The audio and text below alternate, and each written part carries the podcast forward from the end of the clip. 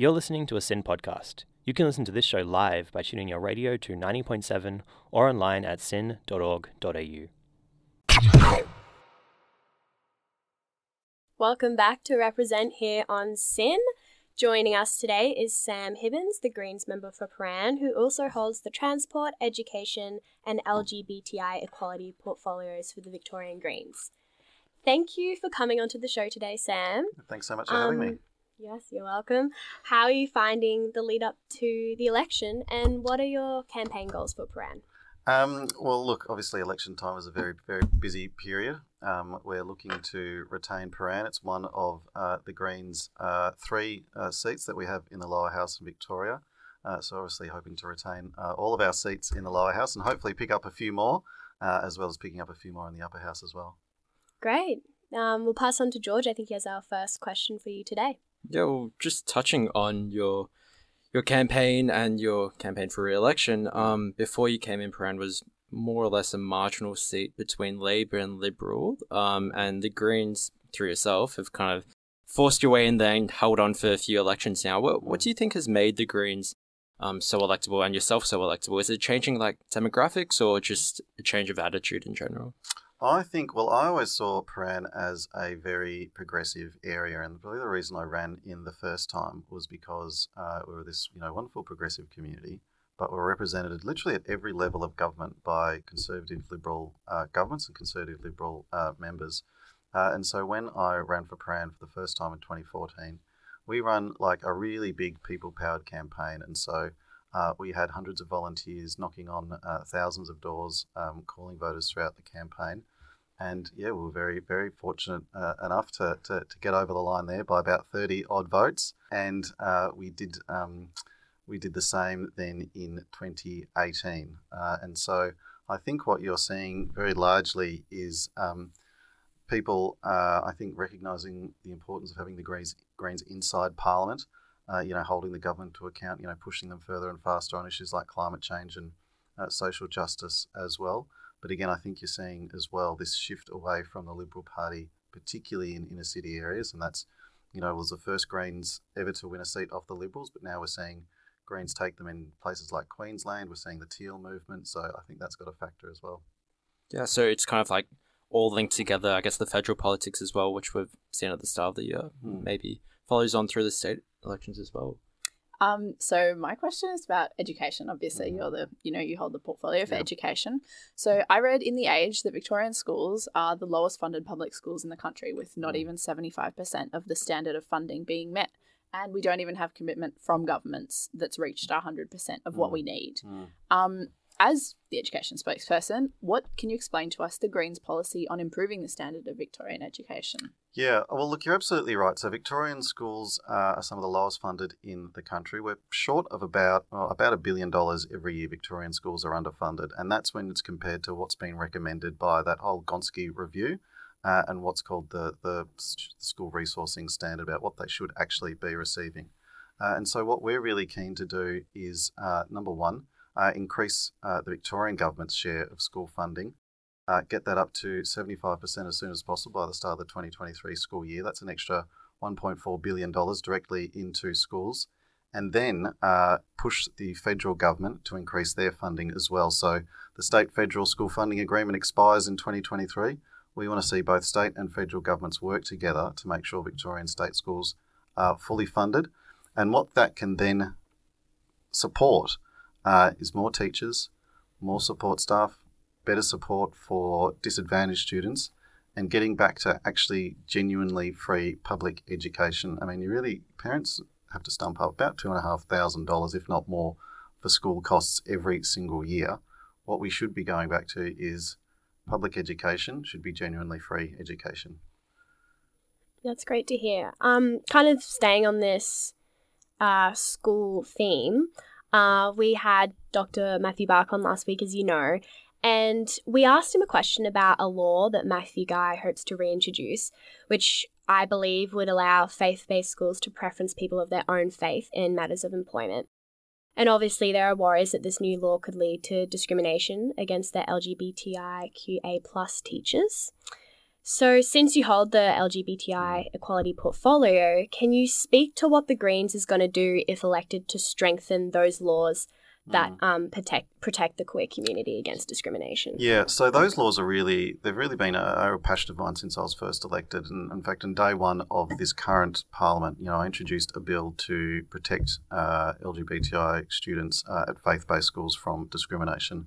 And I was really pleased that recently this year, uh, we've finally seen legislation pass uh, state parliament that really went a very long way to making sure that uh, all students are protected uh, at faith based schools. I think there's more to be done, uh, and there's certain ways you can go about that. I mean, certainly I'd like to get rid of uh, these exemptions in the Equal Opportunity Act, which is which allows for discrimination. Just get rid of them completely.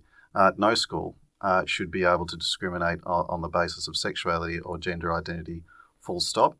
Um, but there's also strengthens to the current model that we have. So, for uh, making sure that, for example, a a student that um, changes their gender identity or comes to terms with their sexuality within during the, the, the their time at a school, that they can't be then discriminated against uh, then because that is just it's just an untenable situation.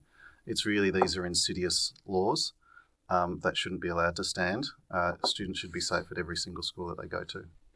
So, how would you um, kind of find the right balance between having religious freedom and also protecting these communities? You know, the the argument is that we need religious freedom, but where's where's the right balance between that and also, you know, having a safe place to, for people to go to school for everyone Well, I certainly don't think religious freedom uh, is then licensed to then discriminate against people on the basis of sexuality and gender identity. And I hear that a lot from you know faith organisations themselves. Uh, there are so many um, uh, gay and lesbian and trans and gender diverse um, Christians and Jewish people and, and Muslims and all across the, the religious uh, spectrum. And the idea that in order to have religious freedom, you need to then provide freedom to discriminate, no, that's just untenable and we shouldn't have that here in Victoria or anywhere, quite frankly. Yeah, great. Okay, so moving on to transport a bit now. Um, as we heard last week from um, Dr. Matthew Bach, Labor's promising to hugely expand our public transport network with the suburban rail loop, as we've heard a lot about, which will be a huge use of funds. Whereas the Liberals are promising to shelve this project and put the money into revamping the health system and hospitals, etc. But could you explain to our listeners the Greens' stance on this issue? hmm Well, we're supportive of the suburban rail loop. Um, it is a big investment, um, but obviously it's going to be a significant um, a significant change and expansion of the public transport network. Where we're concerned is a couple of areas. Number one, I'm concerned that they're not doing the job right. Already, we're seeing uh, stations where the station location just doesn't match up with the existing station, and these connections aren't there. Um, we're seeing concerns about um, how the airport would then connect to other parts of the suburban rail loop. You don't want to sort of have this big grand announcement and then have the government running around sort of chipping off bits in here and trying to save money bits in there. They need to get it right. But the main thing, uh, what we really need and what our public transport system needs overall and to make the suburban rail loop work is making sure that we're running uh, as many services as possible on the existing network, particularly with the suburban rail loop. You mean you've got waits of 15, 20 minutes, half an hour really on lines now right out to Melbourne suburbs. People aren't going to catch the suburban rail loop if they're having to wait 20 minutes at one, one stop and then 20 minutes to get on another train. That's just not going to work. And so, to reach its full potential and for the whole network to reach its full potential, uh, you can actually run far more frequent trains during the day, late at night, on weekends, uh, around five to 10 minutes. Uh, and that's separate from building new infrastructure. That's just getting the most out of the infrastructure that we have now. Yeah, and just kind of keeping on transport here. Um, in the federal budget, we heard a little bit about proposed cuts to taxes on electric cars, improving electric vehicle charging networks infrastructure. Um, but on top of that, um, the Green, the Victorian Greens in itself have proposed the electric vehicle uptake plan. Can you tell us a little bit Mm, about that and what, what it kind of entails? Yeah, so our um, electric vehicle rapid uptake plan really identifies that now is the time uh, for rapid, uh, you know, acceleration, pardon the pun, of, of the uptake of electric vehicles, and that's because emissions from carbon emissions from transport. It's Victoria's biggest growing source of carbon emissions. Where most other sectors are going down, transport's going up, and that's largely due to the petrol car. Uh, and so, um, significantly reducing the cost of electric vehicles uh, now. Uh, we're still a, a, way off between price parity between electric vehicles uh, and petrol cars, uh, as well as rapidly rolling out uh, electric chargers and then axing Labor's uh, electric vehicle tax, which is just having a tax now, a standalone tax now on electric vehicles when we're actually trying to drive uptake um, is just the wrong approach.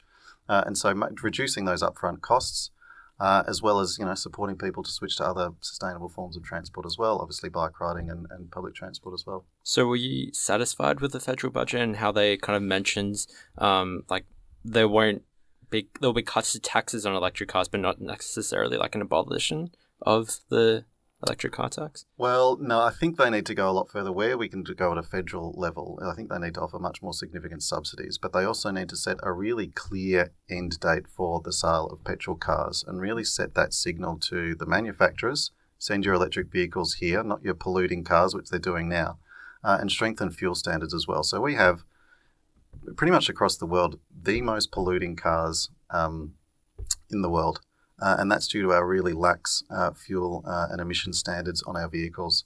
Uh, and so manufacturers are sending their most polluting cars here to Australia. We need to fix those standards, set a high standard, uh, set the end date for petrol cars, and really that will go a long way uh, to breaking down those barriers for the uptake of electric vehicles, getting more models and more more types of electric vehicles here in Australia. Right. Thank you for coming on the show, Sam. Right, thank you. You've been listening to a SYN Media podcast where young people run the show.